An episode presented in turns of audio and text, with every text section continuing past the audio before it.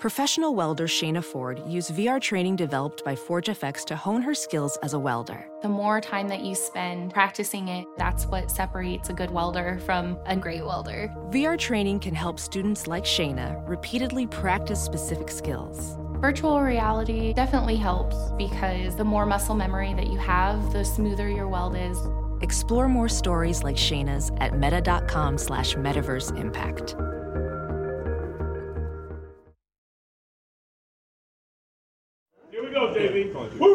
Who they? Who they? Who they think gonna beat the Bengals? Who they? Who they? Who they think gonna beat the Bengals? Nobody.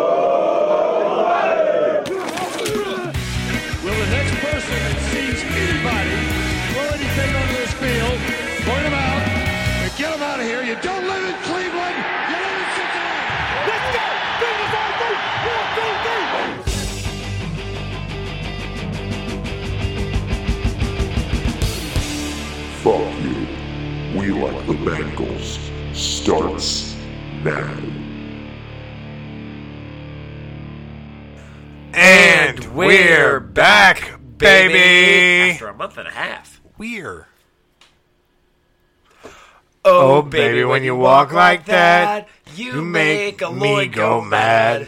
So, So be sad. sad and keep, keep not- on not, not moving, moving my Lloyd's body. body. He's I'm sad at life. You know his As hips don't don't work, but we're still podcasting tonight. On the Who Dey. The Who Dey.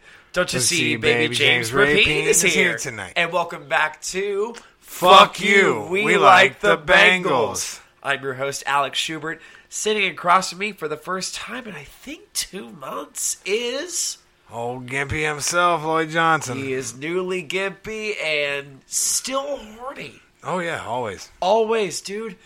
It, like I, I've said this like repeatedly. I feel I feel weird saying this in, into our episode with James Rapien, who first of all we just recorded him with him. Very nice dude. Dude, one of the night. Just he's so great. He's so great. Chill. I also will say 2020 was the horniest year in American history. Because it was like right before the pandemic, and it was like it was not right before. It was During. during the pandemic, and people were just like looking for like people- Something to rub up against. Yeah, because we were all like quarantined and we're just like, God damn it. I, I'm not gonna lie. It was one of my favorite years of my life. Well, yeah, because you were like, you never want to go out anyway. Yeah, I, I prefer to just you know be alone and not have to talk to Yeah. other human beings that have responses and like tell you stuff about themselves and Yeah. I don't I, I don't I don't want to hear all that. Well, guess what? I think you now have an excuse to not really go out all that much. I really do. I uh, Uh, Lloyd, would you like to enlighten the general populace about what that excuse is? yeah. Um. So I think it was uh, April 24th, I believe. yep. I went and picked my daughter up from the airport about 11 p.m. Uh huh. Good old Lily Johnson. Got back uh, to the apartment. Literally had two drinks, so I can't blame this on being drunk. Okay. um, Didn't even take my good like sleeping medication or anything, so I can't blame it on any of that. I uh, I went to the bathroom about 3 a.m. and my daughter's absolute cunt of a cat loves loves to bunch up the bath mats in the bathroom. So I went to step away from taking a piss, and I clipped my foot on the bath mat, and I fell. Oh. And when I say fell, I not even able to get my hands down to brace it really fell down on my left hip. Uh, which resulted in me breaking the head of my femur bone completely off and the entire back wall of my left hip into pieces. Yep. God damn it. The surgeon who fixed it said I could have fallen a hundred times and he would have expected none of them to turn out the way it did. Fuck, dude. Obligatory question. Are you okay? Uh, I'm. I You're mean, recovering. okay's real relative. Because it's been like a little bit of a.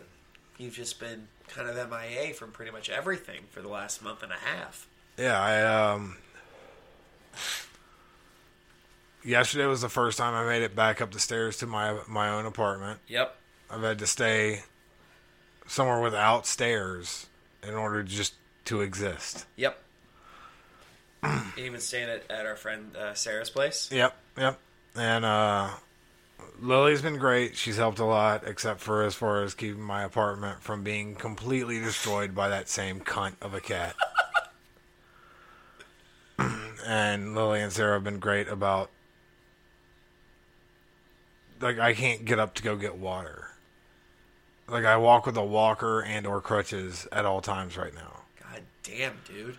it's kind of like Joe Burrow was after his injury. Yeah, probably worse. Yeah. So, like, I'm jealous of his injury. That seems like it'd be easier to. But one thing I didn't uh, address uh, with Rapien was the Bengals need to thank their lucky stars that Joe Burrow only missed six games. Oh yeah, yeah, yeah. Yep. Him and sure. Trey Hopkins only missed a half a game. Might miss a few this year.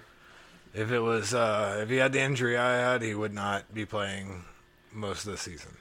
Well, Joe Burrow also is probably a little more responsible with who he gets as a cat.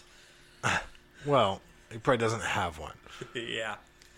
He But, just, Yeah, Burrow's it, just uh, probably a chill dude. yeah. If you haven't, um, you've seen the picture of my the pins and shit on my hip. You're what? Have you seen the picture of my hip? Did you say depends? I said, have you seen? Oh boy, that just looks like the fucking. Uh, that looks like a Hyrule. Uh, uh, what is it? Um, Legend of Zelda logo. Yeah, my hip now has a nail running. They call it a nail. running from the head of my hip to about halfway down Oh my god. my femur. Ow. And then multiple pins piecing the head back together and screws holding that all in place. Wow. So I did it real, real good. I Yeah. broke it. I broke the fuck out of it. And A then the lot. whole back wall on my hip, they're just like, we'll deal with that. as a problem later. Yep. Dude, that fucking sucks, dude. And and you've had to miss time at the zoo, and Yeah, I haven't been at work. I haven't been. you're basically on disability right now. Yeah, I'm on short term short term disability. I haven't done anything. I uh, I've been out twice since all this happened, both within the past like week. Now. Yeah, once to come up here and do this, and the other I uh, I popped in at Chameleon for a few minutes to Watch Blake. yeah Murder. murder. And everyone noted on the fact that you've lost some LBs with this. Yeah, about 41 pounds. In a month and a half, Yeah, something like that. that's a pound a day. Yeah. I this is I realize how you're going to respond to this. I envy that. I know I shouldn't because of the way it happened. Like I know breaking your hip isn't the best way to lose weight. You no you no one's like, "Man, how do I lose weight?" Welding instructor Alex DeClaire knows VR training platforms like Forge FX help students master their skills. There's a big learning curve with welding. Virtual reality simulates that exact muscle memory that they need. Learn more at meta.com slash metaverse impact. Break a hip and lose my entire appetite. Yeah, break your hip and the entire head of your femur off, and I assure you, you will not eat the way you did before. Yeah, because I'm like, me personally, I'm like, still a fat ass at heart. Oh, bro, same. Yeah, Like, my daughter had to have a talk with me when we were in the hospital where she went, Hey, they keep telling you you have to eat. and I'm like, I'm eating. She's like, You're eating half of what they send you, if that. They're getting mad. Start eating. it's like I have, like me, I've always had too much of an appetite, and I've like, I've struggled to control it at times. Right. Well, right now, I like today. I ate breakfast. Proud of you. By the time it came, uh, by the time it got around to lunch, I literally the idea of eating was just nauseating. Repulsive. Uh, So I just, not to mention my uh my you know about a two liter of Coke a day Yeah. has gone by the wayside. Yeah, I, I don't drink rum and coke at the frequency I was. Yeah. You now drink Gatorade and Sailor Jerry. Yeah, I've been drinking Gatorade and Sailor Jerry. I didn't stop drinking. Which still, to be fair, a lot of sugar. yeah, I It's just not carbonated, high fructose corn syrup sugar. it's also just not nearly the same volume Yeah. that I was taking in before. So yeah, I'm uh, I'm 225 pounds. which is 15 pounds heavier than I am. And uh, I haven't weighed this little since I was in. Seventh well, except grade. for one time during a training camp, I cut a bunch of weight for fi- uh, to to fight, and uh, I got down to like two twelve. Okay. But walking around just normal, not have done anything at two twenty five, not since like seventh grade. Do you think you'll dip under 200? I doubt it. I don't know. Yeah, because my goal is to never be heavier than Lloyd. Because I'm also. It's a like- solid goal. It is a. It's a solid goal. I'm also like. I'm not gonna. I'm not trying to sound like I'm trying to suck my own dick right now. I have a lot of muscle on me. Well, you're also what seven inches shorter than me, six inches yeah, shorter than me. That's a little disheartening. And I used to have a lot more muscle on me than I do now. Like, admittedly, my legs both look three to four inches smaller than they did before all this Yeah. happened. Like, I've definitely lost some muscle mass. Yeah. And muscle weighs more than fat does. Yeah, but I've also my guts not nearly what it was, Yeah. and uh, I need to get my gut down. it, it it's been weird having people comment on me looking a lot different. Yeah. Uh, I'm not great with like compliments, and so every time someone's like, "Oh, hey, you look way thinner. You look better," I'm like, uh, "Do I look like I'm dying? Do I look like I'm sick?" but uh, yeah, it it's cool that I lost a bunch of weight, but it's not great the way I got there. I would not recommend that as a. There's better ways to get there. Yes, absolutely. It's like the biggest loser, Lloyd edition. Yeah, where you just break your hip. break the largest bone in your body and the most important one for movement. Yeah. at the And- same time, and you won't move a whole lot or want to eat or It's like you don't notice any of the 206 bones in your body individually unless one of them is broken. Yeah, break two of them that touch each other. You'll notice. Yeah. Like I was playing a. I know you're not a ball with a stick guy, but I watched my team. I play for a local team, uh, Cincy Dragons. Shout out. And I watched uh, my teammate, our pitcher, steal second base, and as he did, he dislocated his pinky. And I um, did not see my teammate get an out and hitting because the whole time I was watching my other teammate pop his pinky back into place. So in my world, a dislocated pinky is it's not even noteworthy in my day. I don't know if you've ever thrown hay bales, but you dislocate fingers every once in a while. Yep. So to me, that's whatever. Same as like a broken nose. You just fucking push it back into place and move on. Um, this is my first time. Like I've had spinal surgery, so that that was I was am lucky to have avoided that. pretty gnarly. But breaking the biggest bone in your body, it uh, Go it, to hell. It has some pretty notable effects on how you You're do gonna want things. to tell your body to go to hell. Yeah, it's uh, it's not been great. I am, man. Because I mean, I do you miss you miss the zoo? I'm sure. Absolutely, every day. Yeah. And I'm I want that for you. I want you to get back at the zoo and just to be making full pay and getting back to where you were. I'm uh so on top of breaking the bones I broke. I developed a large hematoma in my left thigh. Gross.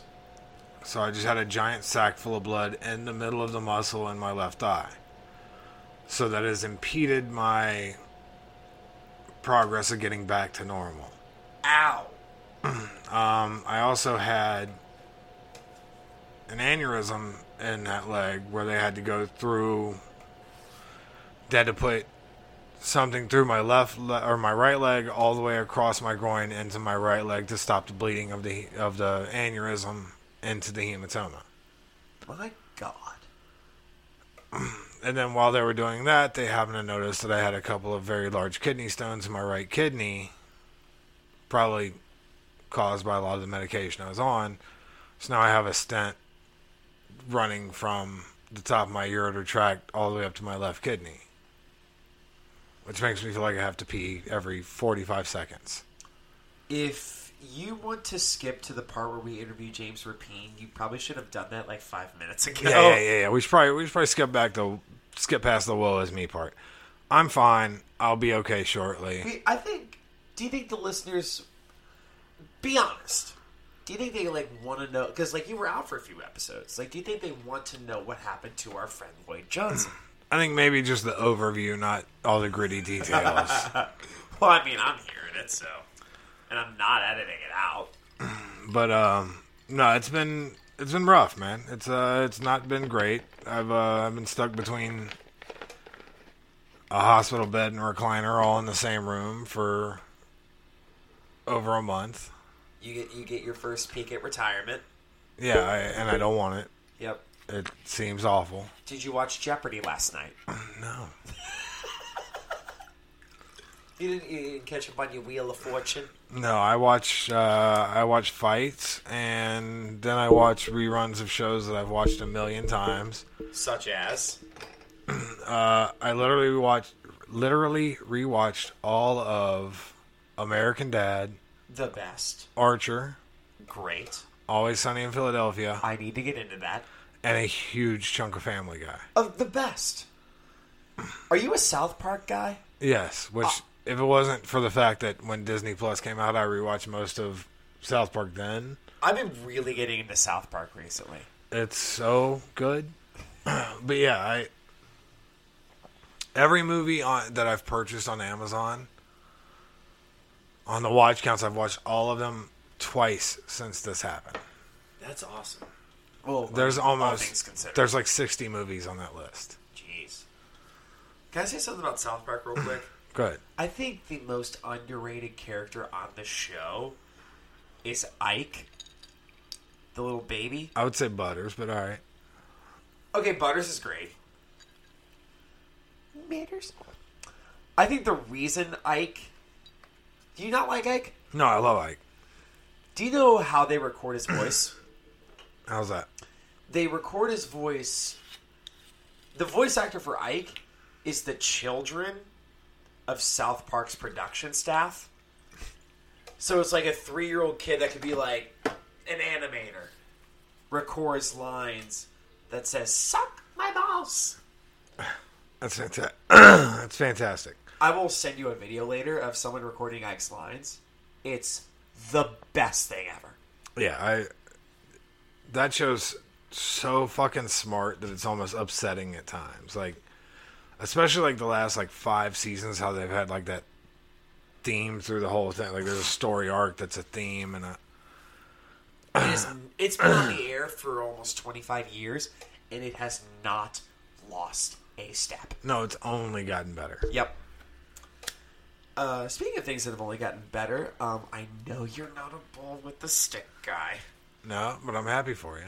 Yes, because uh, if you follow me on Facebook, follow me on the Instagrams, you got to see the fact that for the first time in my entire life, I hit a home run. And it's it was my dad put it best. It was fantastic, but my dad said it was like an out of body experience for me. That's the best way I can put it. Because you were you were talking with Rapien just now, but you said like you commend a guy's abil- you commend someone's ability to hit a baseball. Oh yeah, absolutely. there have been multiple people, multiple people that have said that hitting a baseball is one of the hardest things to do. I mean, it's not like just like a fastball, but it's like off speed stuff, whether it's like Yeah. a curveball, slider, knuckleball. We don't throw knuckleballs, but like change up. And you, the hard thing is, and I'm sure you know this, but like you don't know what's coming. You have to guess and get lucky. And I'm gonna, I'm gonna, I'm gonna flex a little bit because I looked up the guy's pitching stats for the year. Eight and two thirds innings uh, prior to me, which, if you don't know, is only is almost one full complete game. He had only given up one run the entire year, no home runs. I basically doubled his ERA with one swing of the bat. No, which again, I'm not a f- baseball fan, but I can appreciate that. That's pretty dope. Thank you. It was it was something that I had dreamed about a long time. I mean, granted, it feels weird to to brag on because we got our absolute cheeks clapped in that game. But it's like we've we, we've had a rough go of it as of late. But I love the guys I play with. They're absolutely fantastic dudes, and sometimes we just look for positive parts of the season. Is that a? Would you say that's like a fair thing to say? That's a very reasonable thing to do.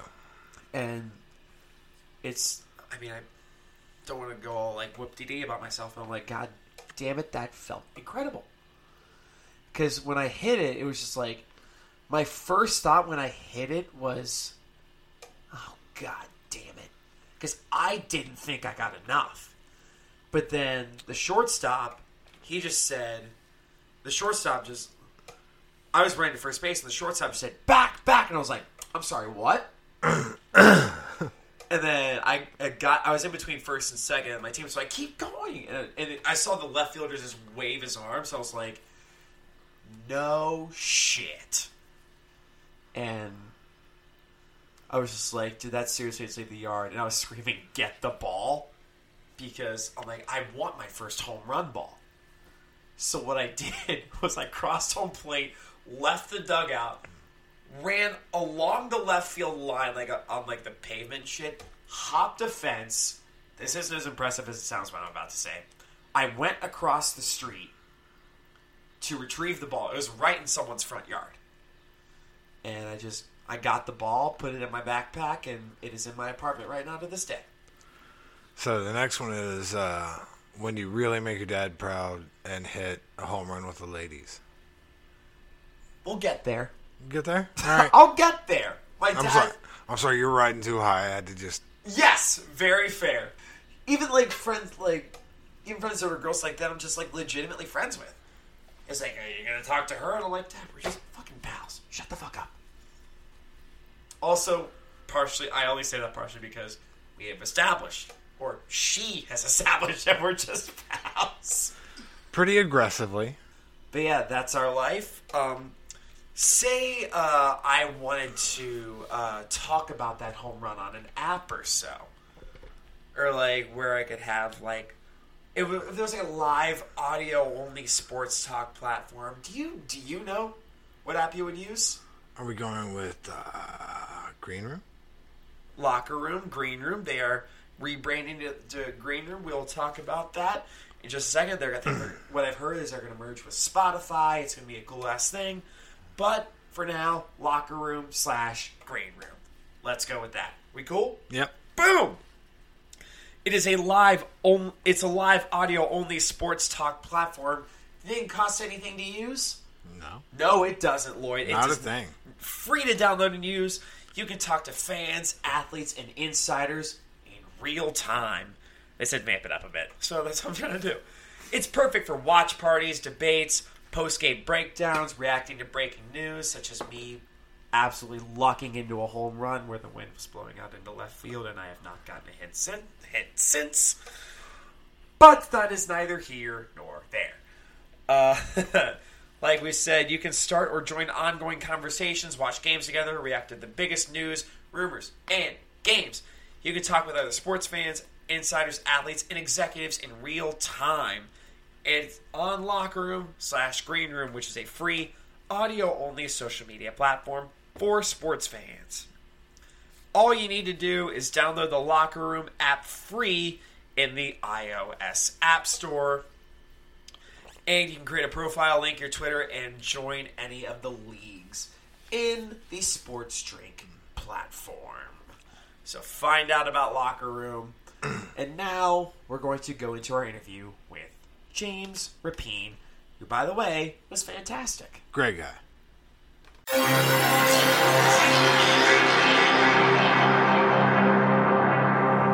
And welcome back to Fuck You We Like the Bengals. I'm your host, Alex Schubert. Sitting next to me is, welcome back. I'm back, Lloyd Johnson. He is back and sitting on the other side of the screen. Introduce yourself to the general populace. A lot of people might know who you are. Ah, James Rapien is James here. Rapien, uh, There you, you go. write for uh, you write for allbengals.com. It's a little SI thing, if I'm not mistaken. Yep, yep. Nice, A little so- uh, little shop called SI.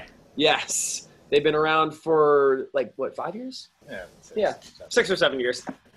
yeah. So how'd you get started with like being a because Andrew Fox Miller, we had him on last episode, he kind of talked about how he got started. You guys working like in insurance or something, and Mhm. You kind of got started on like the radio, if I'm not mistaken. Tell us a little bit of that story. Oh man, uh, yeah. I, I worked with Andrew uh, while I was in college, so I met him when I was eh, 17, 18 years old, and uh, we worked at uh, we worked at Nationwide Insurance. I, I was at the University of Cincinnati, uh, so I went to UC. Yeah, I'm a Yes. Bearcat. Go Bearcats! Yes. Uh, but uh, yeah, so we worked there, and um, you know he's. Uh, 26 probably at the time or something like that and i'm a kid just trying to pay my way through school and Yeah. uh, i knew i didn't want to work in insurance forever and No, love did sports really want to work in insurance forever? no i don't think so I, you know he's not in insurance anymore either right so it's Yeah. uh, it's it's one of those things and um, yeah i mean I, I love sports unfortunately i was five nine so there was no chance of me uh, and, and, and not fast enough to uh, maybe be like Rex Burkhead or somebody, right? Yeah. So um, Darren Sproles. That's right. No, there was none of that in my future. So yeah, it was like let's write about sports and talk about sports. And uh, started as an intern at ESPN 1530 and, and Fox Sports 1360, and uh, just kind of went from there. Right, radio producing and uh, then podcasting, do videos here and there. Then I got my own blog, and it just it, it kind of went from there. And uh, I love it. I love covering uh, a team in my hometown. I, Yeah. uh, I, I I love liking work, and uh, hopefully uh, it. Hopefully we're just getting started. That's my plan. Is is Yeah. that this is just scratching the surface of what's uh, in store. That's kind of what I'm hoping for too, because like I've been like kind of like trying to dabble in sports writing. Like I have a couple connects at uh, Cincy Jungle. We're working through Mhm. that, and we have this podcast. We've been doing it for what two, three years or so. It's been on and on. Like it's been, it's gone through hosts for about six years. This will be like our sixth or seventh season, doing FU and roasting and talking about the Bengals and stuff. So it's kind of a fun like way to get our names out there and just have not only talk about the Bengals, but just our lives in general. And and you've done Locked On for how long? Because that's your your podcast. Yeah. So outside of my stint in Cleveland for about two years, it was I've done it, you know, the whole time. So I started it in 16 uh, Okay. with David Locke and hosted it towards uh, through the end of the 2018 season, and then came back after uh, Zac Taylor's first year last May, right after the draft. So Yeah. I missed about a season and a half, but I, I've been around for most of it. That's awesome. I mean, there's been a lot to talk about with like Taylor's tenure. It's been it was the it was the first he, he was the first guy that uh, he was the second guy. He's a sorry, I'm in stumbling a little bit. He's the second coach I've ever known because like the first season I followed the Bengals was Marvin Lewis's first year. Sure. I don't really know the the late '90s or the Dick LeBeau years or anything like that. I just know Marvin Lewis and a couple of years of Zac Taylor so far. So on the other hand, I'm a lot older, and I remember That's right. more terrible, terrible years. I was going to say you didn't miss much in the the, the years pre Marvin, and that that's uh, I remember probably back to '97 is is about where where I remember back to, and I wasn't old then. I was just really loved sports, Yeah. and it, it was not uh, it was not fun watching Corey Dillon and, and really no one else and bad quarterback play and certainly bad coaches. So you, you didn't you didn't miss anything for sure. horrible ownership. Let's not ever forget horrible ownership. No, I look. That's uh, that's something I was on um, a Vegas radio station today, and they said, "Hey, are the Bengals cursed because of ownership? Are they ever going to be able to be good with this ownership?" And I think that's something that not only Bengals fans think, at least some of them, but uh, people nationally think as well. There's only one good answer to that is he'll die soon. honestly, I but the, the thing is, is I think back to probably 09. Mike Brown still signs off on stuff, but he's not calling all the shots anymore. Like Zac Yeah. Taylor has his thumbprint on it. Duke Tobin certainly does. Heck, um, That's a super you know, part of the guy too. and, and that's but but that's the thing is like Brown's going to take the hits, but it's it's not just him, and he he certainly has been open to to other people and their input. Like Marvin, Marvin had his input on a lot of draft picks. Didn't his daughter also say that they they still tend to go a little more conservatively as how he was? Something in an article that she got some heat for, where she said that they still tend to play it a little closer to the chest, like he did. Oh, I'm sure. I'm well. I'm sure. I mean, if you're raised in that, right, that's going to be the the way things go. I will say that they've at least spent in free agency the past couple of years, which is nice because, like in 2013 in 2014, I was the guy always during that playoff run from 11 to 15. Like, hey, they they need to go out and get this free agent. And people crush me for it, like they're not going to do that. And I'm like, I don't care. That's what they need to do. And now it seems like they're at least willing to dip their toe in free agency, which is is a little refreshing. And there were a couple of years there that were super frustrating because there were so many great free agents that were Sure. for nothing. Like I, I remember sitting, I can't remember. I think it was the the year before Carson got hurt. I remember in free agency just reading like the list of people that were available, and it was to the point where there were so many skill players that they were going for nothing. I mean, Yeah. teams were picking up people for nothing, and you're sitting there like, "Come on, man! If they're cheap, just just once, just just one? No, All right, Just all right, one. We're getting none. Okay, we're going with none. A- absolutely. I mean, and that, that's the difference. I, I think in today's NFL, teams are more aggressive than they were in the mid 2000s. Yep. Because the Broncos, super aggressive. They get a Super Bowl out of it. The Seahawks, same thing. The Patriots uh, ha- have done that. The Tampa Bay Buccaneers last year. The Chiefs certainly trying to do that and have done that. So, like, you got to be aggressive. You got to pull off trades. You got to kind of force the issue, I think, if you're going to win in today's game, even if you have Joe Burrow and even if you have a, a good roster around him. Yeah, the Bucks were so aggressive last year that they Mm-hmm. still have been able to retain every single starter from last year to this year, and that's a that's that's mind blowing aggression to me. It is. And the crazy part about it is I could see it from a mile away like, man, just trade Giovani Bernard to the Bucks. That's what I was saying because it fits perfectly. Yep. And they release him and who to thunk it? The perf like the one missing thing in that offense was a great pass protecting, pass catching back. It was Leonard Fournette last year. He's got stones for hands. Like and he made some big plays in, in the playoffs. I'm not taking that away from him. But he's not Gio. And so now Gio goes there too. I mean that offense it's gonna be tough to stop. And even Ronald Jones was more like Yeah. the the direct downhill runner. It was Fournette and Ronald Jones. There was no pass catcher out of the backfield. And now that they have Gio, that's an insane. That's even a, a more insane offense than it already was. Absolutely. He's he's going to kill it down there. It's going to be part a little painful. You just hope that Joe Mixon has a big year cuz it won't be as painful.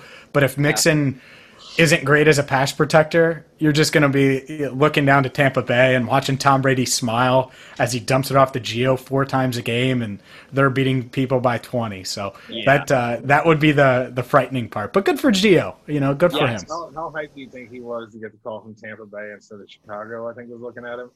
Oh. I mean, Th- that's the team. It, it's it's literally a perfect fit. I, I think he fits them. I think skill wise, I think he's going to have playoff success right away. Yep. I think he'll get in sync with Brady right away. Oh yeah. I, I think it's the the best fit of any of the teams. Uh, Gio landing there, it's it's going to work really well. You have to bet on something working. Tom Brady being involved usually helps. Yes. That's fair. And That's Brady and Arians, if I'm not mistaken, personally recruited Gio Bernard specifically. I think so. I think I read right. I, I think I read that um, or, or saw it. So you- Seattle, I think, was looking at him too. Chicago, I know Chicago did. Well, at of least course, for a minute. the Andy Dalton poll. that's right. Hey, we got Andy. You know, you like catching passes from him, right? Yeah. I think because they they kept uh, hyping him up on their Twitter as QB one, just QB one, then a picture of Andy Dalton, and then they kind of rough. got roasted on Twitter for it. How many starts does he? Is he their opening day starter? You guys think? Yeah, I think he will be. 50 I think- 50. I think he is. I think as conservative as they have been with bringing players in over time, Mhm. I think maybe they'll. I think they're almost not counting this season to be a big deal. Does that make sense? Sure. Yeah, I, I almost wonder if they think let's get everything together and then move on. Otherwise, why get Andy?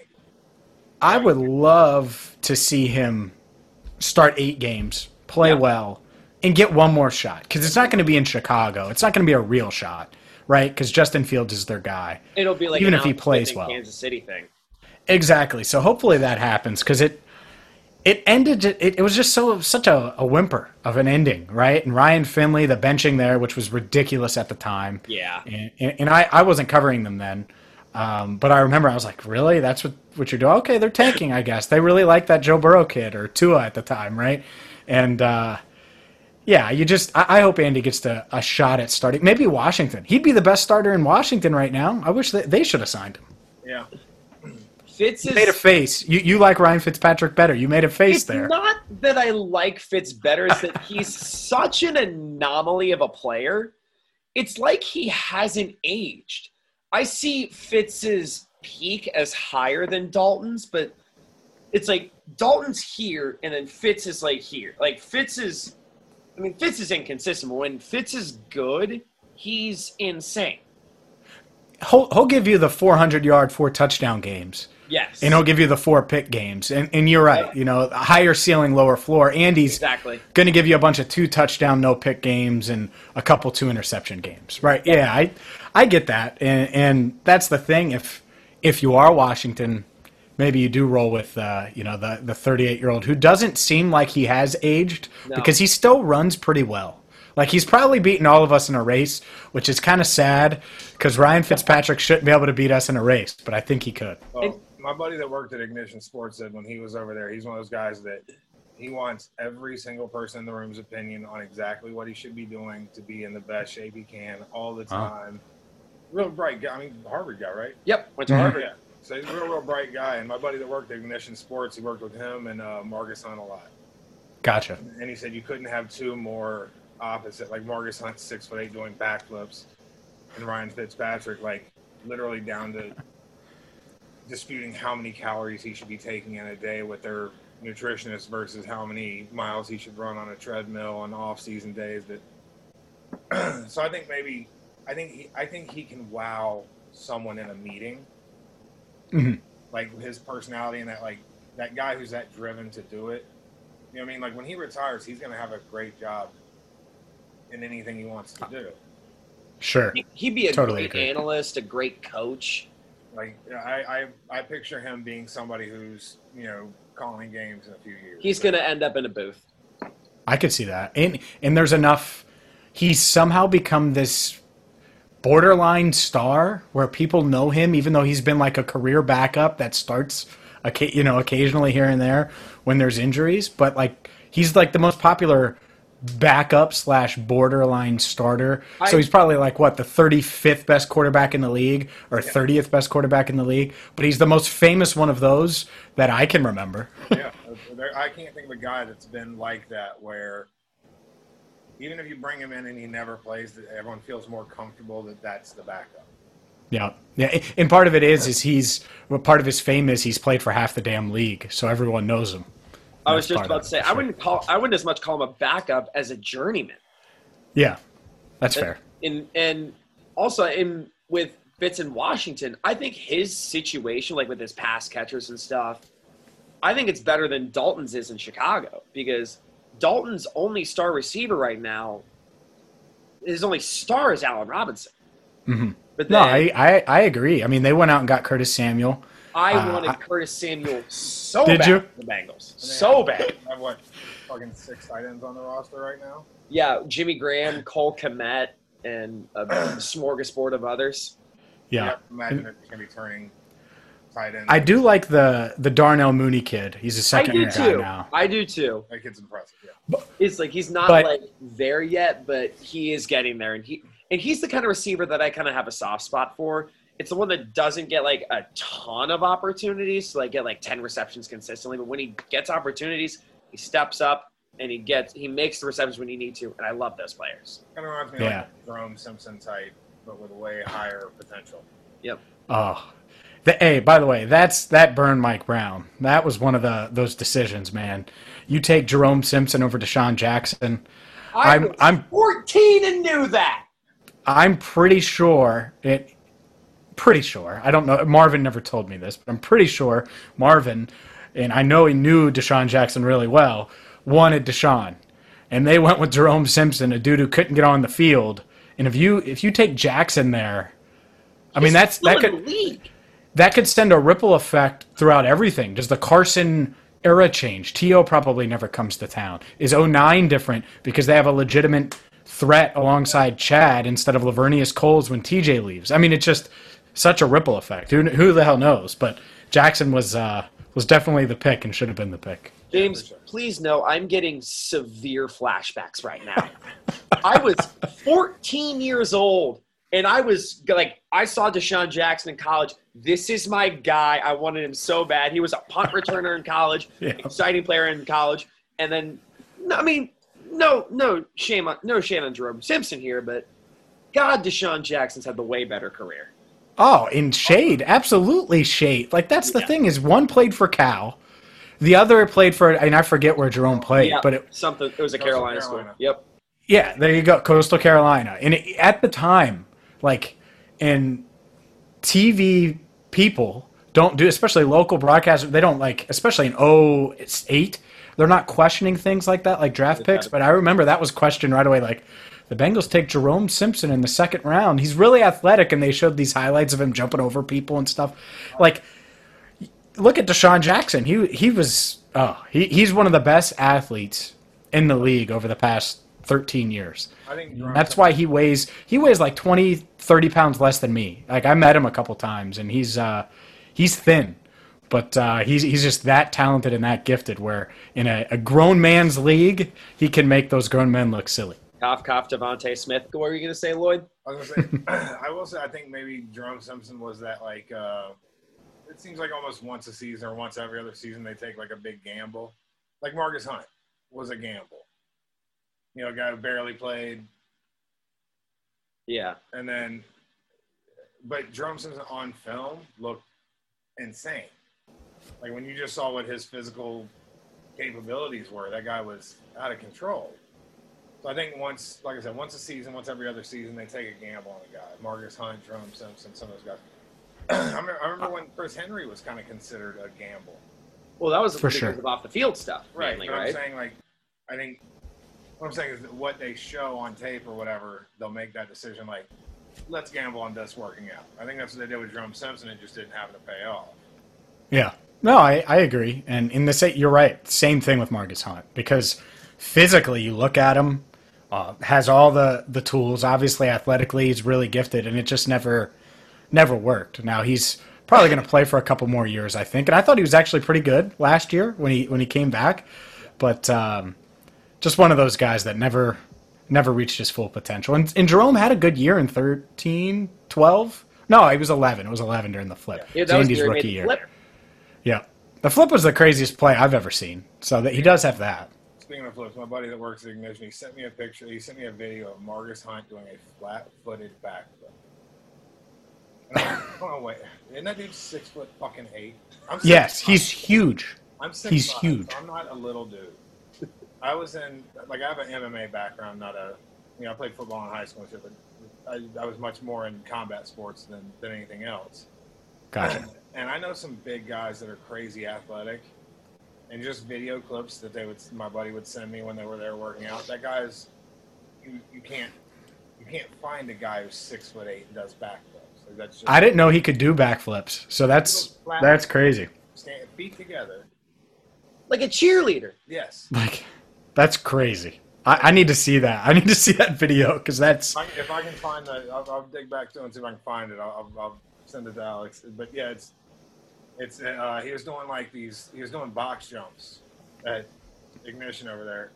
Yeah. And, uh, he landed, I guess, whatever his highest one was to date. And his Mhm. celebration was he took a couple steps back, did a backflip, clapped his hands real big, and goes, "What's next?" and I was like, I love it. I love every part of that. I get why you signed that guy even with a little limited playing time, like the upside's got to be crazy. Exactly, and that's what they saw. I think it was like, man, he could end up being such a steal. And uh, look, I'm okay with that if you take a chance on athletes here or there. Yeah. Uh, the, the problem I think with the DeSean one, yeah, Jerome was a great athlete, but so was DeSean, and so that's what bugs people. But it was 13 years ago, and uh, uh, despite me trying to get the Bengals to sign Jackson multiple times in the mid mid 2010s, it never happened. So Yeah, sometimes they just don't look to the, the smartest people available. the smartest people, that's right.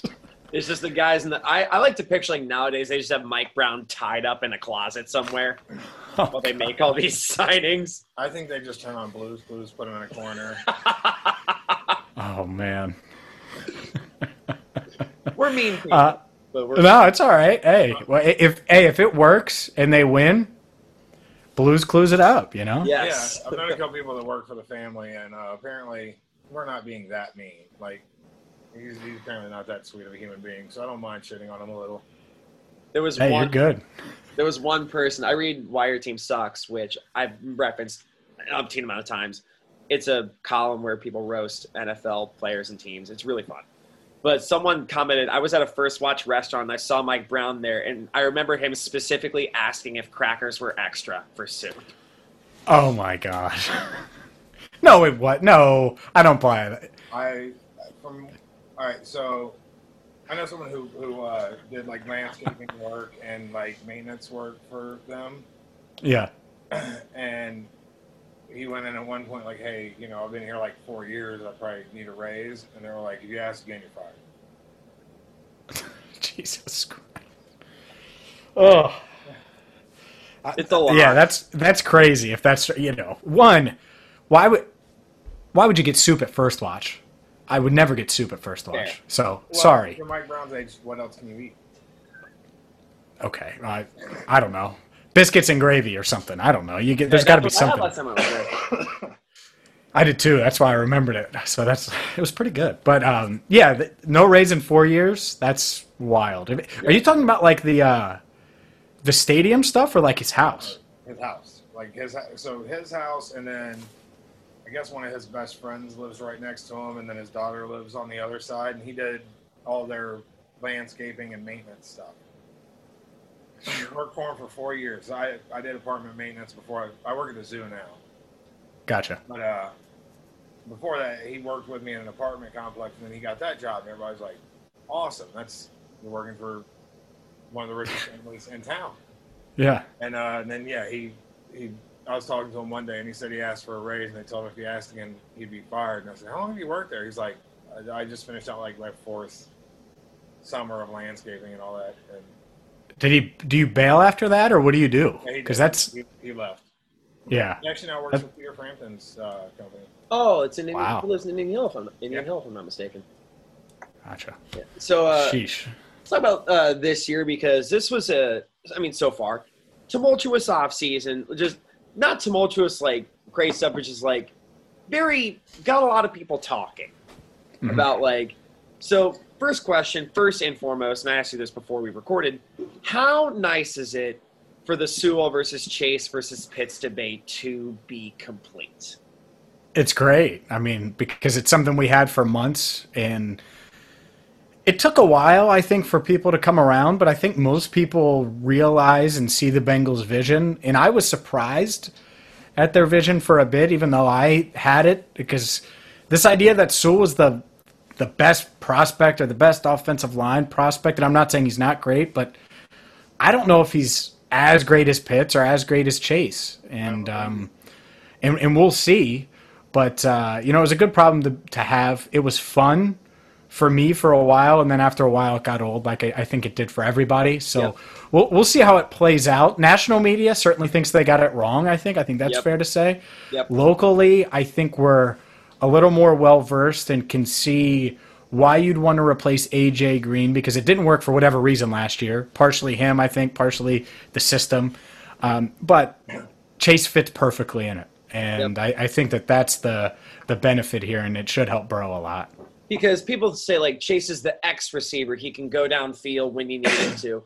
But that's how people just describe. That's all people thought of him as was just the X receiver, which I think kind of limits what Chase can do, and that's not all he can do. He can go ten yards downfield. He can open up the field for thirty yards down the field.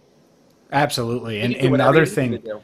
absolutely, and they uh, Boyd talked about it last week, and I was surprised at how open he was about it. But he's like, "Oh yeah, Chase is just more versatile than AJ. He doesn't have to just line up at X. Really? He he can line up at Z. We we can use him in the backfield. We can move him all over, and that part of it is cool because one, if he's saying that, imagine." What they're saying when the cameras aren't on, and he said he, he wasn't being mean to AJ or anything. He's just like, look, Chase is is a different player than AJ. It does, it's not a bad thing. It's just he's different. But I think that's going to benefit one.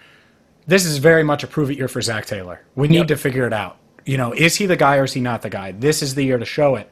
Yep. Well, now he has a guy that not only do they think can be their top receiver, but can be this versatile chess piece that you can move around. Plus, you got Boyd. Plus, you got Higgins. It makes a ton of sense, and it'll help him either one way he's successful when he has the right guys in his offense, or two, if they struggle, well, we know it's not the guy because they do have the guys, and it's you know he's just not the coach for the job. So we'll see there. Um, but yeah, I think it was it, it was the right decision, and I, I was a bit surprised that Tyler was that I was open. Um, I, so this will sound like a weird thing. I hope Ja'Marr Chase is not the number one receiver this coming. Oh, who do you want it to be? I hope they let Higgins be Higgins Mhm. because when they have, it's worked. I hope they let Boyd be Boyd. Send him over the middle. Send him on those crosses. Like, let him do, and then let Chase be the cleanup guy. Let him play like, uh, you know, the Terrence Copper kind of role for a year or two until he's used to that speed of how everything works. Mhm. And then let him be the number one guy. Because every time I, I feel like they've they've rushed too many receivers into being number one. Try to be all three threats at one time. Let him learn the parts he didn't play in college for a year. Because you have Higgins, who, I mean, how much upside does that kid have? A ton, You've a ton, and he was willing to throw a team on his back and, and, and try to be the number one. So maybe for this year, don't overexpose Ja'Marr Chase. Let him learn the other parts that he didn't do as much in college. Mhm. And I think those three will be hell on wheels for the next few years after that. Yeah, I, I- I think it's fair, and I, I think that what they would say is they don't ha- they're not going to have a number one at all. And I'll tell you this, One A T, versus one B versus one C, in my opinion. Yeah, like week one it might be T, week two could be Chase, week three could be Boyd, and that's what they had at LSU, and I think that's kind of how they envision, you know, this trio working. It Hopefully, also helped to have Justin Jefferson on that team. Exactly, right? And and I think Boyd can be a lot of that of what Jefferson did at LSU. He did a lot of slot stuff. Now, Jefferson showed he had way more tools in his bag last year than just that, and and he was a great pick. But uh, yeah, I think T Higgins, by the way, in OTAs, clearly took a step. I think he looks more physically fit. I think he's just growing into his body some as a man. I mean, he's only 22, he's 21 Yeah. last year. A And, and so you talk about his upside. I think there's plenty of upside there because all of those testing scores and everything, not only was he injured last year, but he was still a kid. And I think much like Tyler Boyd, a couple years from now, he'll be uh, he'll be much different than he was as a rookie, as a second year player. As we saw Boyd develop, I think Higgins will do the same. And I, Higgins also looks like he's put on probably 15, 20 pounds. yeah, you were just saying that. Higgins? Yeah, I think he looks like he's like 15, 20 pounds heavier. And Burrow- and- Burrow as well. Just, just as quick, if not quicker. It, it's funny because he looks that. I agree with you.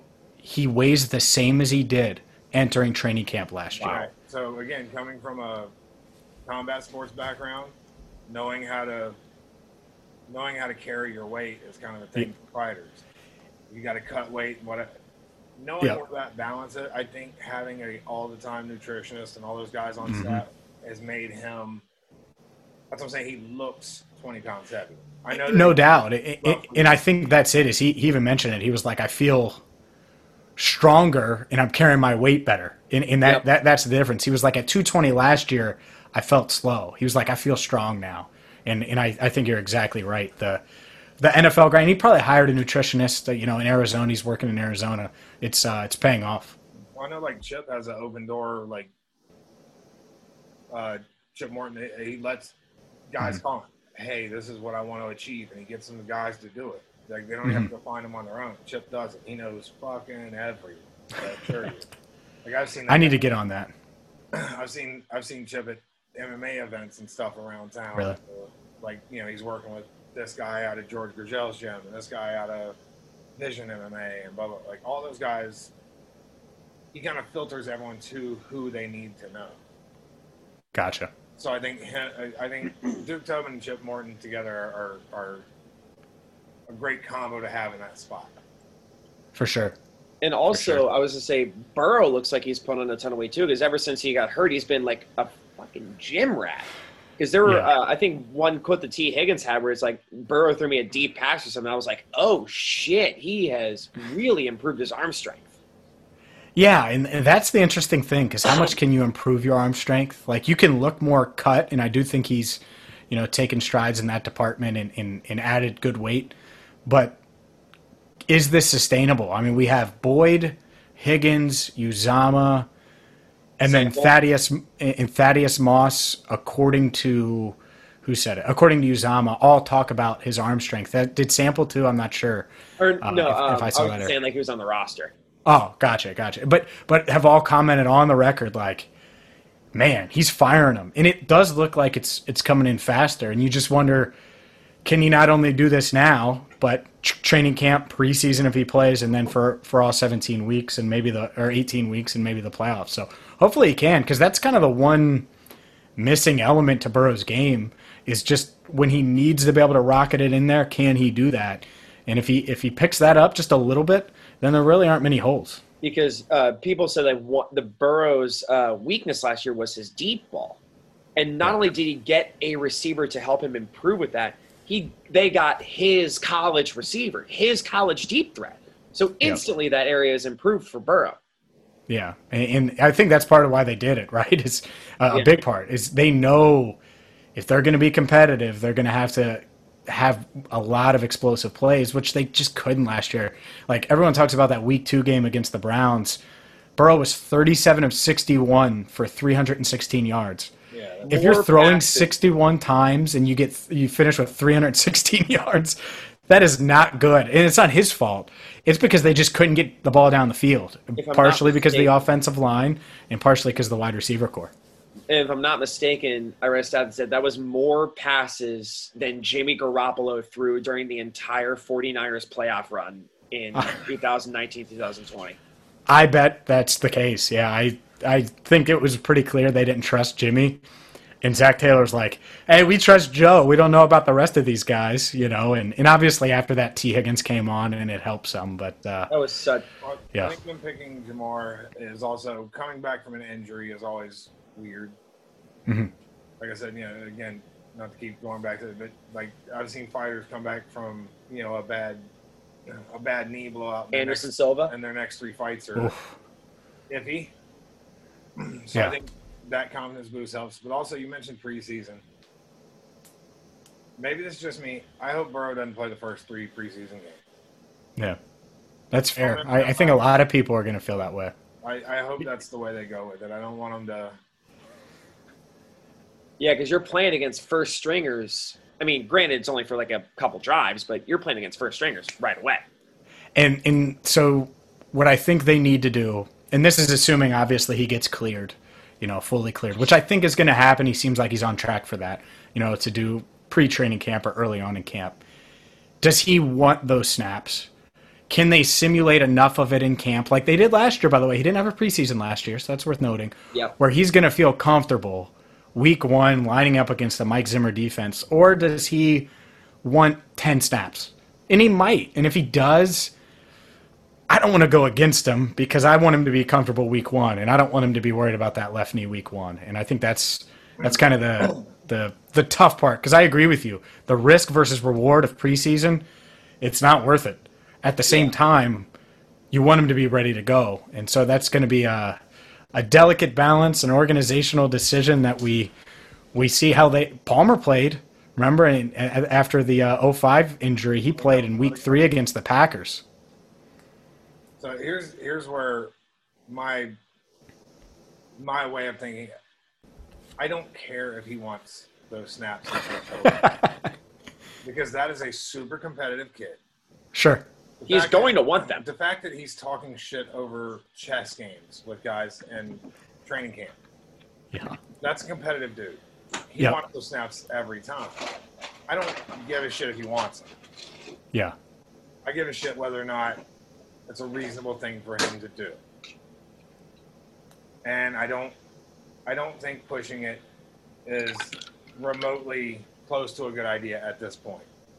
That's fair. And, and There's, there's a lot of people who would argue that he shouldn't play the first few games just based on timeline.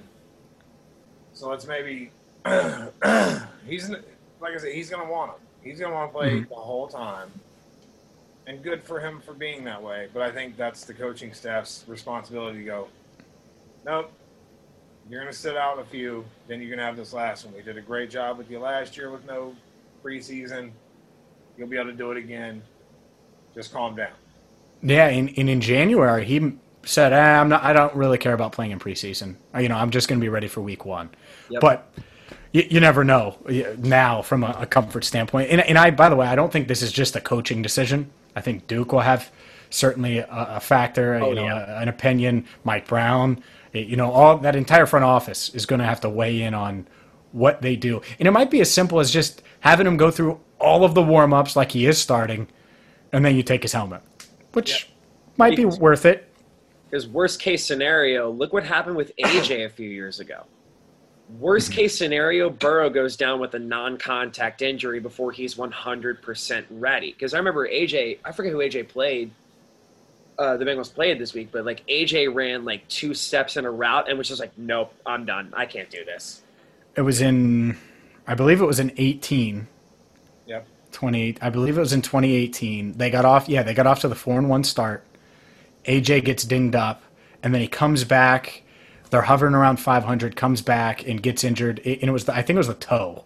that was 18 yeah it was the toe 18 it was um the the week after the, the falcons game in 18 that was when he made the game-winning catch Yeah, and th- that that got them to 4 and 1. That was such a fun game. that was And, bad. then, and then- right after that, he just so again, co- seeing Yep. him come back from injury.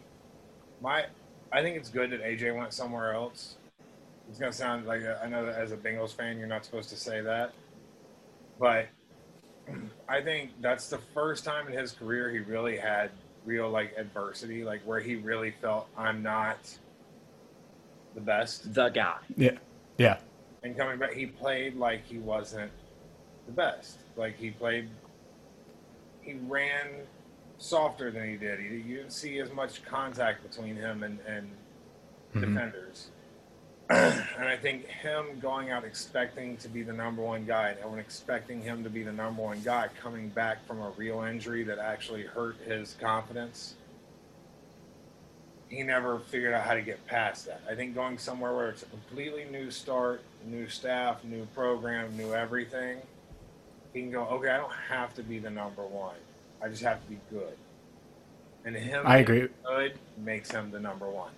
Yeah, I, I agree with you. I think there was this weird, awkward, I'm a holdover and I have all these new faces and this new coach that I haven't played for, and the equity wasn't there anymore.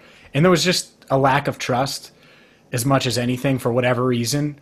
But if you told me he had 800 yards for the Cardinals and was efficient this year and was a solid number two in that offense behind DeAndre Hopkins, or maybe even more than 800 yards if they're really good in Arizona, it would not shock me at all. And I, I think that there might be a chip on his shoulder now that was hard to muster given the situation last year.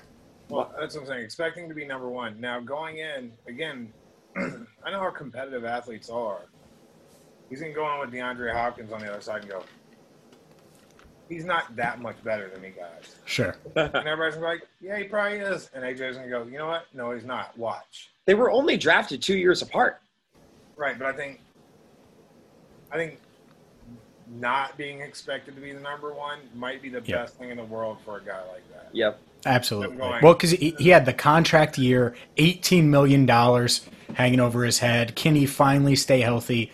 Those expectations with a, a $6 million contract just aren't there. Like, the Cardinals should be good, and I think they're expected to be good, but I don't think anyone's banking on AJ having 1,100 yards and 10 touchdowns.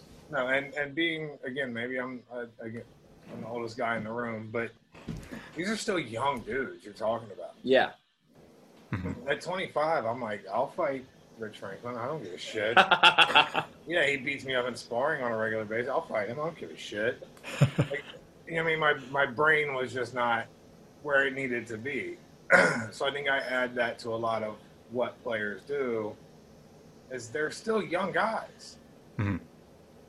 and Yeah. and in peak physical condition. yeah, I mean, they're, they're not only young guys, but they're guys who've been super athletes their entire career so far.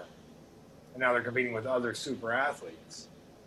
And I can Yeah. tell you from experience, there's guys that are just better than the rest of us.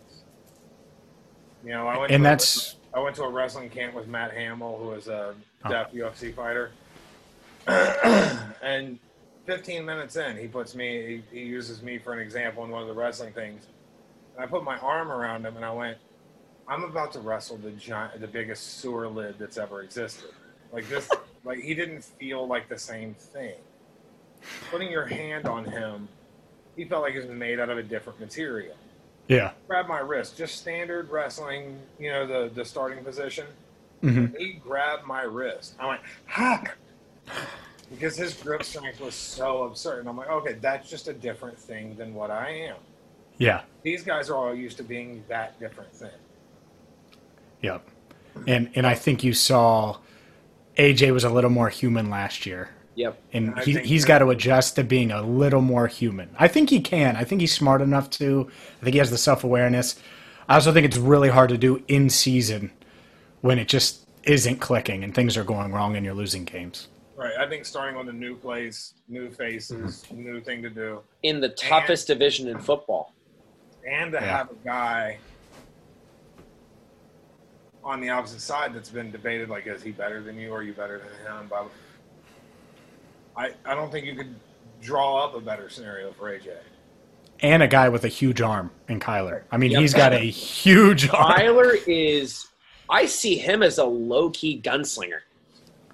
Yeah. I, I love Kyler. I love everything love about his game. You you want to talk about elite athlete? He's 5'8", doesn't get hit, and can throw it a mile and is fast as all get out. I saw a video of him just like shadow boxing, like, which, again, I, I, I, I take a million things from that. That's kid who knows how to box. Yeah. Kid who knows how to, de- and they say he's like a, a, a ridiculous golfer. They say, like, they say He was a top everything. ten base. He was a top ten MLB draft pick. Right. That's a, Yep. a guy who's good at everything. I'm, I'm totally on board. That guy is a mega athlete. Yep. Yeah. And I think one of the most underrated receivers in the NFL and a perfect fit for Kyler and who will probably have better games, a lot of games that are better than AJ. I love Christian Kirk in that offense. Yeah. Well, he's going to be a deep threat for him, and he's not going to command the attention that Hopkins. Hopkins will get double teamed. Yep. Right. You'll have AJ hopefully winning some one on one stuff, but not expected to stretch the field like he was last year. Another expectation that he's not going to have to fulfill because they have Christian Kirk, and they also got the kid uh, Rondale Moore out of Purdue. Yeah. And, and I love that they really added him fast, too. Really strong, if I'm not mistaken. Yeah, I've left five nine again. Yep. Super strong, quick, Didn't and he can just complement all those too? other guys. Did you have health concerns too, if I'm not mistaken? Might have. I, I forget. It all bleeds together now. I think so though. Yeah. Yeah, the, the guys like that, that I'm always fascinated by like those. Like there's super athletes and then like uber athletes. I think Kyler's Yeah. much more in that like uber athlete. Like I said, just just a shitty 10 second video of him just like as he was warming up, whatever shadow boxing. I'm like, oh Yeah. No, he actually knows the footwork. He knows how to punch. Mhm. They could spent time training with someone who knows how to box.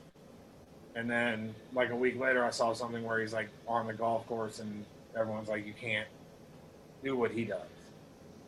So any of those like uber athlete guys like that, I'm always fascinated by. He's the NFL's Mookie Betts. Gotcha. Yeah. There you go. He's M- insane. Mookie's Mookie's so much fun to watch. Still don't get what Boston was doing, but uh, yeah, he's so much fun to watch. Lloyd's not a ball with the stick guy. I know absolutely zero about baseball. I've I've tried for years. My grandfather tried. I don't. when there's no contact, I don't understand how it's a sport. I'm I'm weird. I get it. I was gonna say if you're a combat sport guy, baseball is slow. It's yeah, it's almost the opposite of what. It's I like I can appreciate that those guys can do that because I've been in like I've I went to batting cages and tried to hit like what a fastball is. Mhm. So props to those guys for being able to do that. But also, I've been standing next to a guy who won the world skee ball championship, and I felt the exact same thing. Which was nothing. Yeah, it was. Hey, you're good at a, you're really good at a skill game. Yeah. What can you do in sports?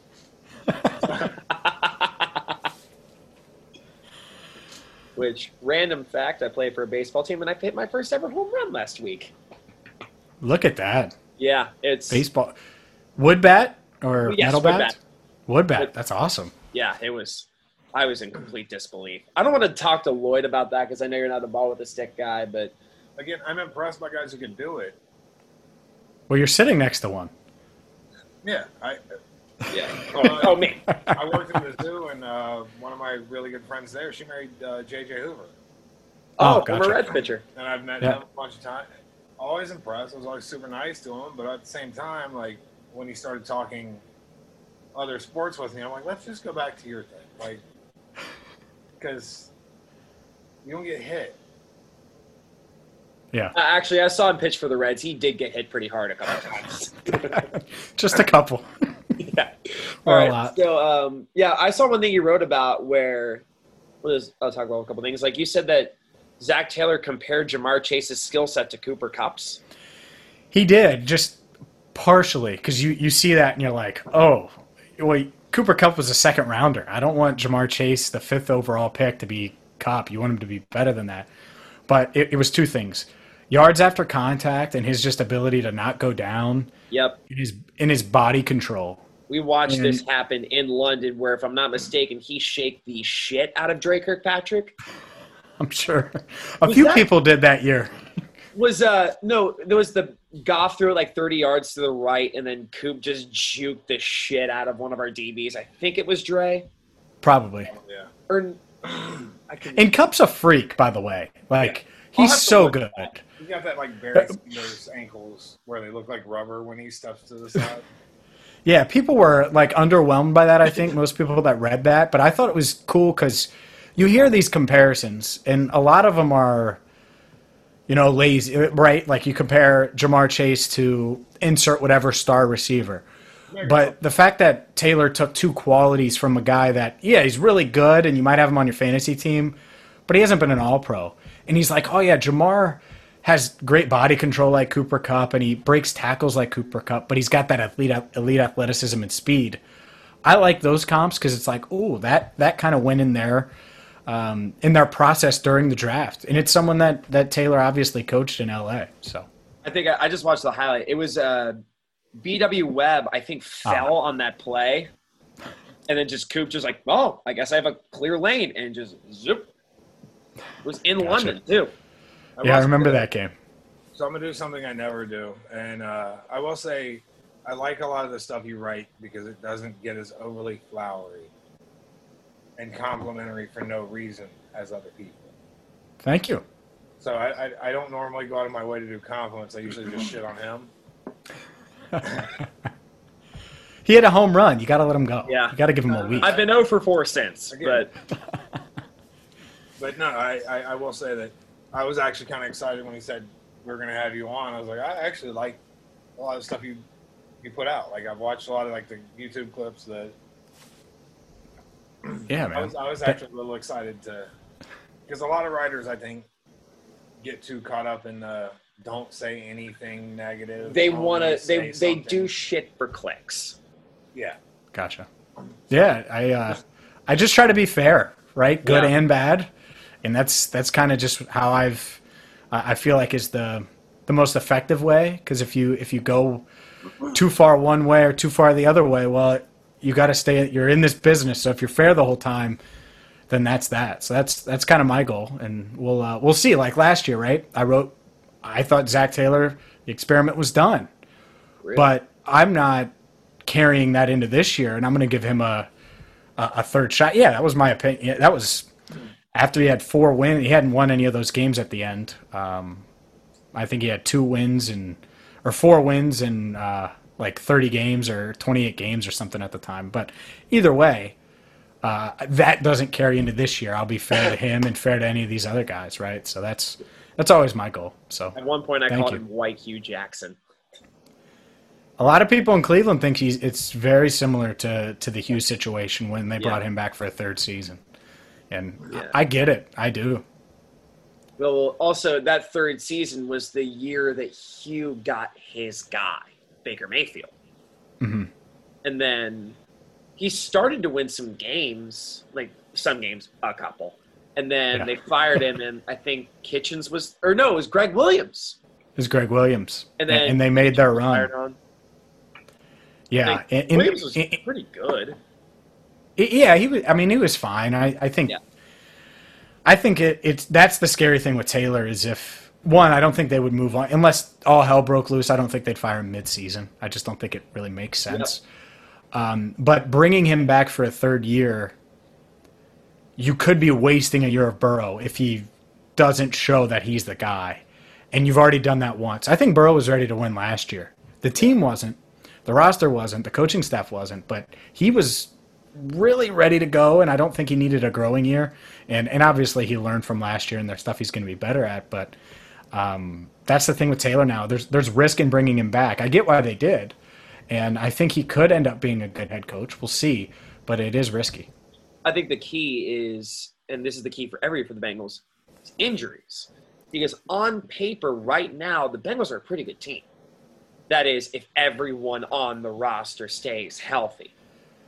And that's never going to happen, right? So the the key is uh, avoiding the major injuries, Burrow, Mixon, the receivers, the pass rush, and then having depth at, at spots. And they did try to upgrade this. I think they're deeper at cornerback. I, they, there's a reason they drafted four defensive linemen. They needed to increase the depth, not just the the starters, but what's behind them. And hopefully, it's it looks better on paper, but you know we'll see what happens. And I, I do think they're much better than they were a year ago at this time Yeah. from a roster standpoint. We were just talking about the Browns, I think the Browns are a perfect example of one of the things I harp on all the time on this podcast. They've maintained a coaching staff without any major departures or changes for a few years now, mm-hmm. and everyone's playing better. I remember reading an article where AJ was like, I haven't had the same coaches any year I've been here. It was like his fourth or fifth year, or whatever. hmm and I think you know we, we suffer the, the, the curse of the small market team. We have any coach that does even remotely well, and they get picked off by another team.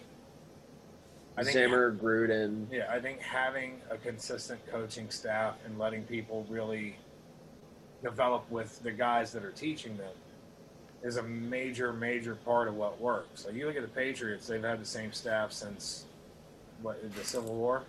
Yeah, I yeah I, I gotcha. And, and, and so so that's the argument for Taylor, right? Is all right. We got it wrong on the offensive line.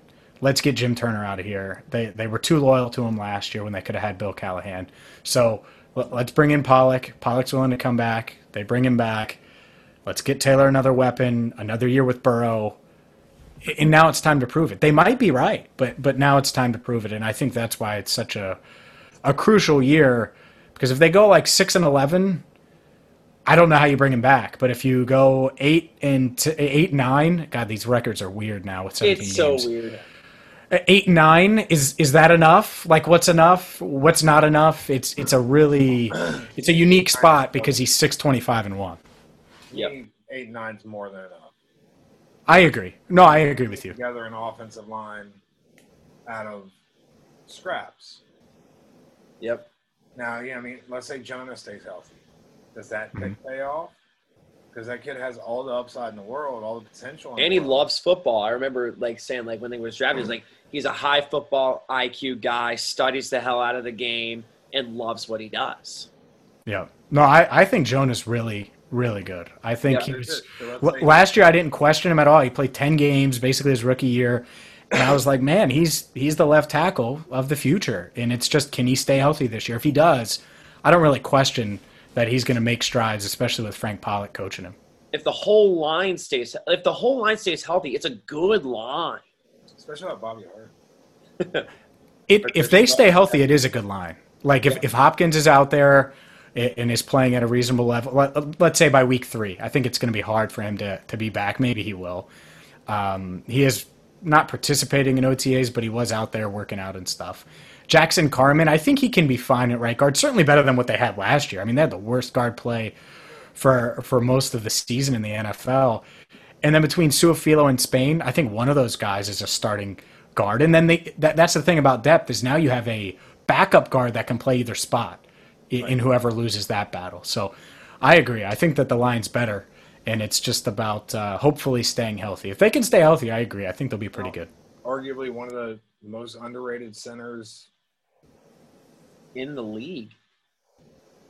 Ho- oh, Hopkins? Yeah. I, Yeah. Like I, I I- think watching that guy play, I, I'm like, that's everything you want. That's he's doing all the things right. Like him pulling two spots over on run plays and doing it well. Like A- absolutely. I'm surprised he It- didn't get more praise.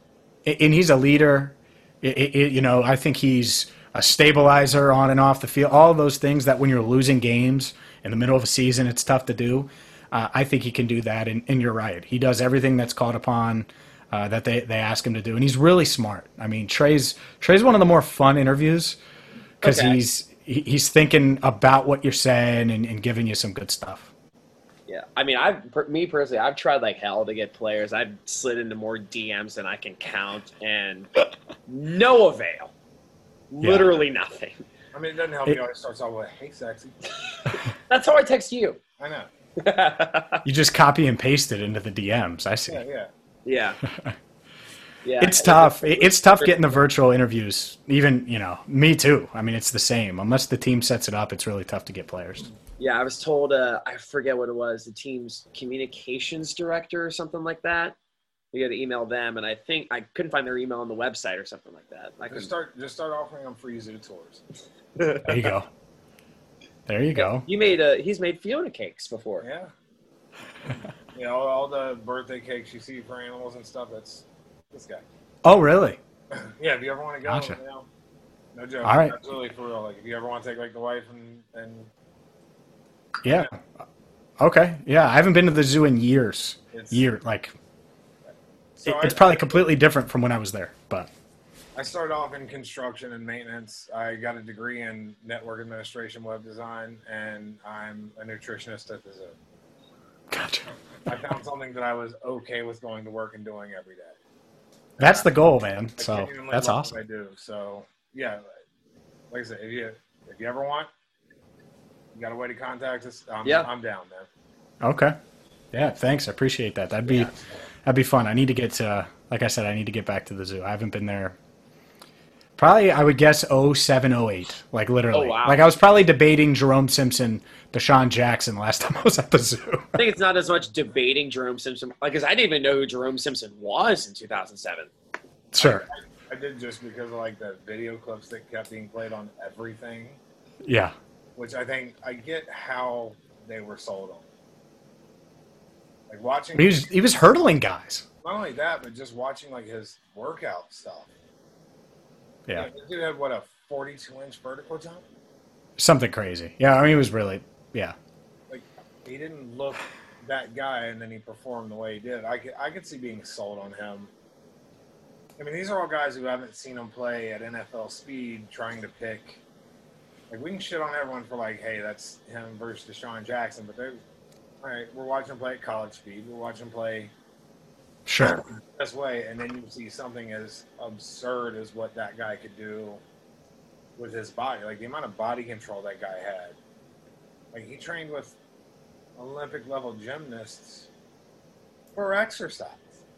You went you went from going after Mike Brown to just defending his Jerome Simpson pick. I just want to point that out during this interview. Tobin's pick. You what? That was Duke Tobin's pick. Everyone Oh. dropped that on Duke's lap after it happened. Oh. The Simpson pick? Oh. Yeah. I think I, think Mike Brown loved loved Simpson too. I'll say that. Probably, but I think that that's how he got sold on. It. Maybe. Yeah, maybe. And then, if I'm not mistaken, Jackson was picked like within the next three picks or something like that. Something like that. It was quick. Yeah. It was, I think, yeah, to the to the Eagles. Yeah. Which, oh boy. And then he had that cool like dropping the ball before he got in the end zone. I remember those. Made everyone feel a little bit better about it for a Flips it flips it behind his back. Yeah, I never understood that. That was crazy. It's showboating. But it made everyone feel better for like a second. Yep. Yeah.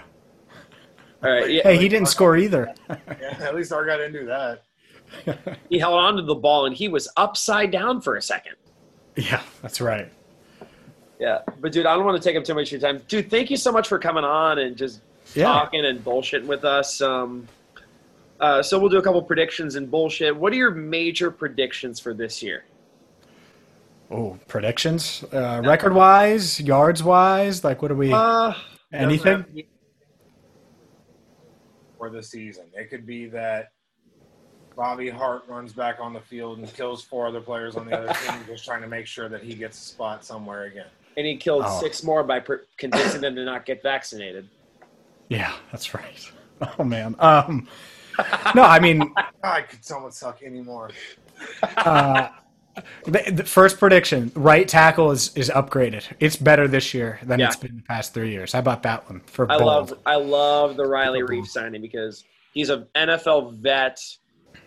It's like Frank Pollack and Riley Reiff are basically guiding and coaching the future of this line right now.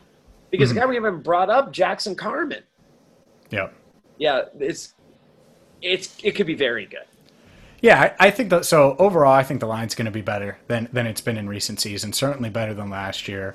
Yep. Um, I think that if I had to guess right now, and th- this would be subject to change, but I, I actually think they're going to be good enough where Zac does get a fourth year. If I had to guess right now, like I think they can win seven games if Burrow stays healthy. So if they're seven and ten, knowing the, the the family, I would assume that Taylor gets a fourth year, and they they're gonna have a bunch of cap space, and they'll go sign whatever weaknesses they have, probably an offensive lineman or two in free agency, and try to make a real run in 2022. Um, so that would be one. I think Burrow's gonna have a a huge year. Either him or Mixon. I think they could both be in the the comeback player of the year type uh, running, and it wouldn't shock me if Mixon has his best season. The Alex Right? The, the offensive line's legit. Yeah, offensive line's legit now. Pollack's back. So there you go. A little, little optimism there. The run game coordinator. And and I think that was uh, part of it because of his relationship with Mixon. Yep. Let's get this right so you can maximize him because they paid him for a reason. They're going to try to get him the ball. Yep. I'm so excited. Well, I actually met Joe Mixon briefly in OCR. He was like, it was like two in the morning. I was a little drunk, and he's like, "Who the hell are you? Go away." it's all good. What's your bold prediction? My bold prediction. Oh boy. Uh, do the Bengals play the Chargers this year? They do. That, that'll be a fun matchup. Burrow versus Herbert.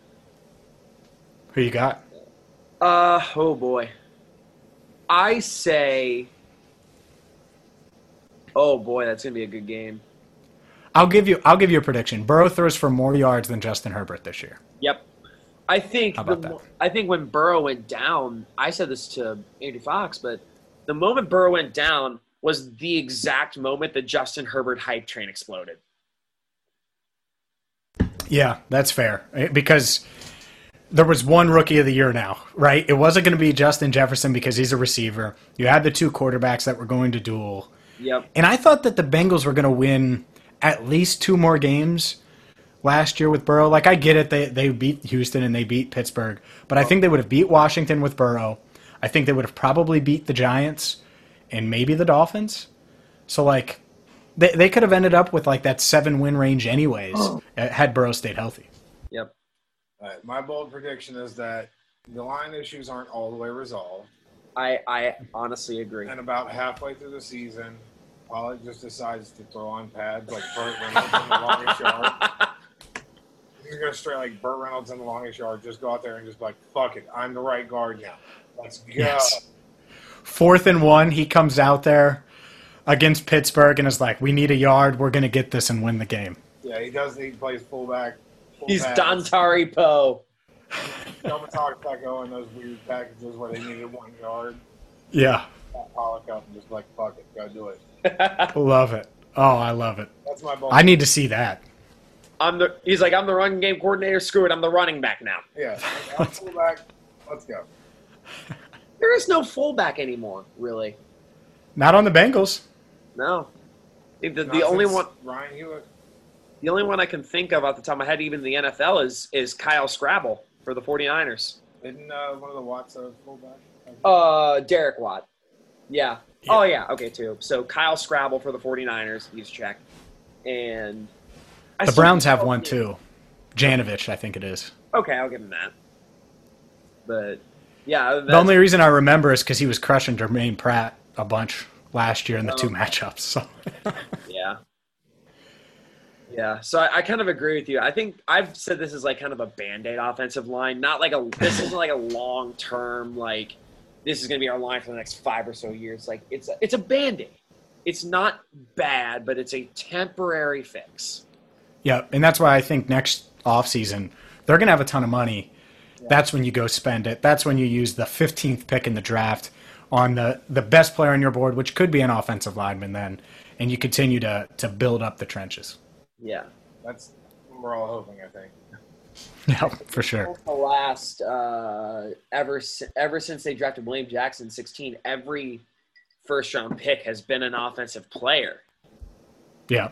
Ross, Yeah. Rose, Jonah, Burrow, and now Ja'Marr Chase. I think also with the that freedom and and um, cap space that you're talking about, I think maybe next year you see a lot more defensive side of the free agency. 'cause that just- It just seems like that's where they're more willing to go into free agency is on. It does, doesn't it? Yeah, they've spent a ton there, but I, I think that you could see them going after a linebacker, depending on what happens linebacker wise, another pass rusher, and uh, who knows?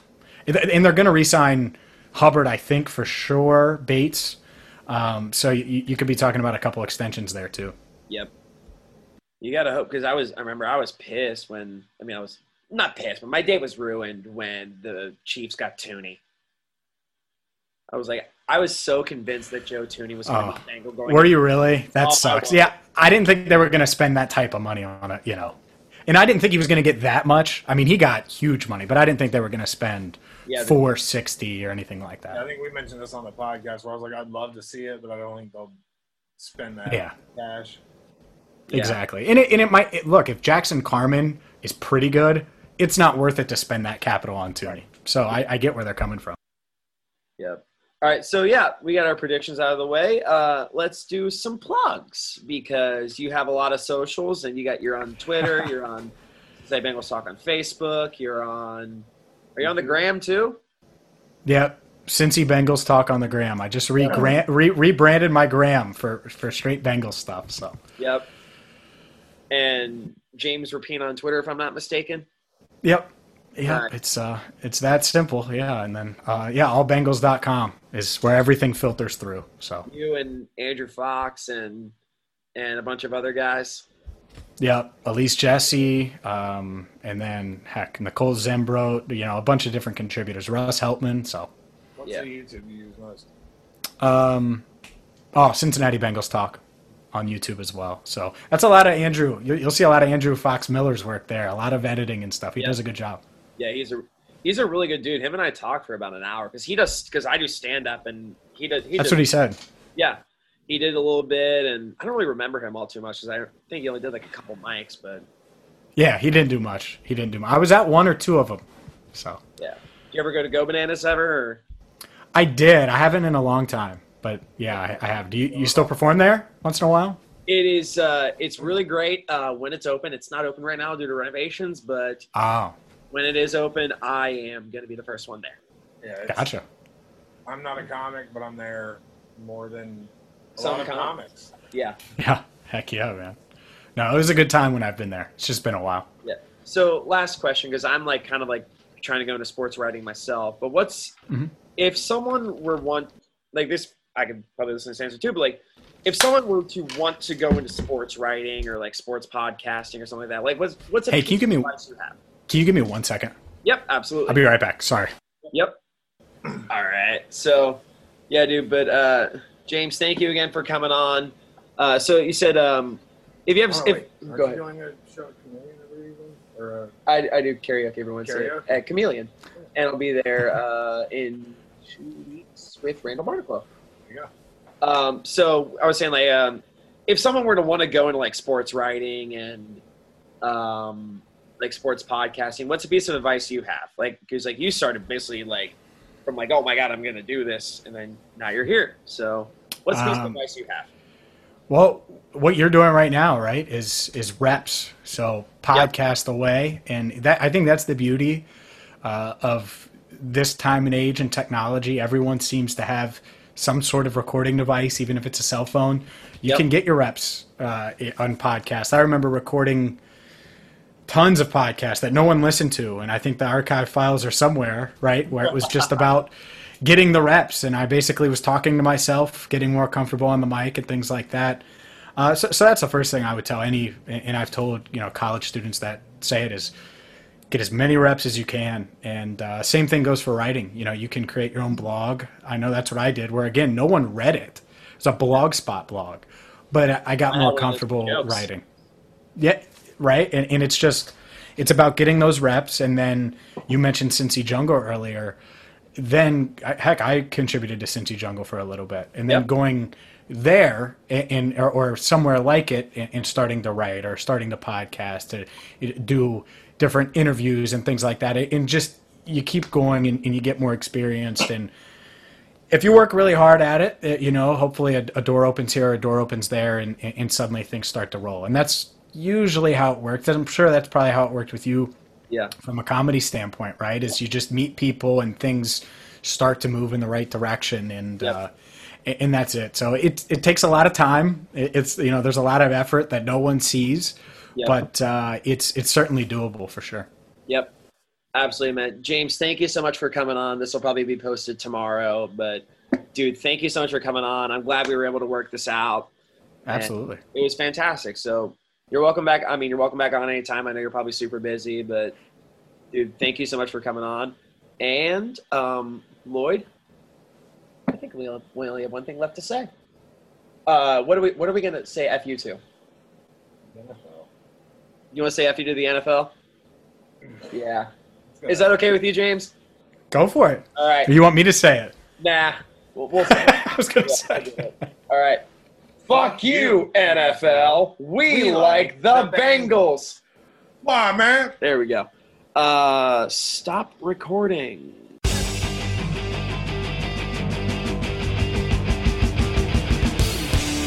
Fuck you. We like the Bengals.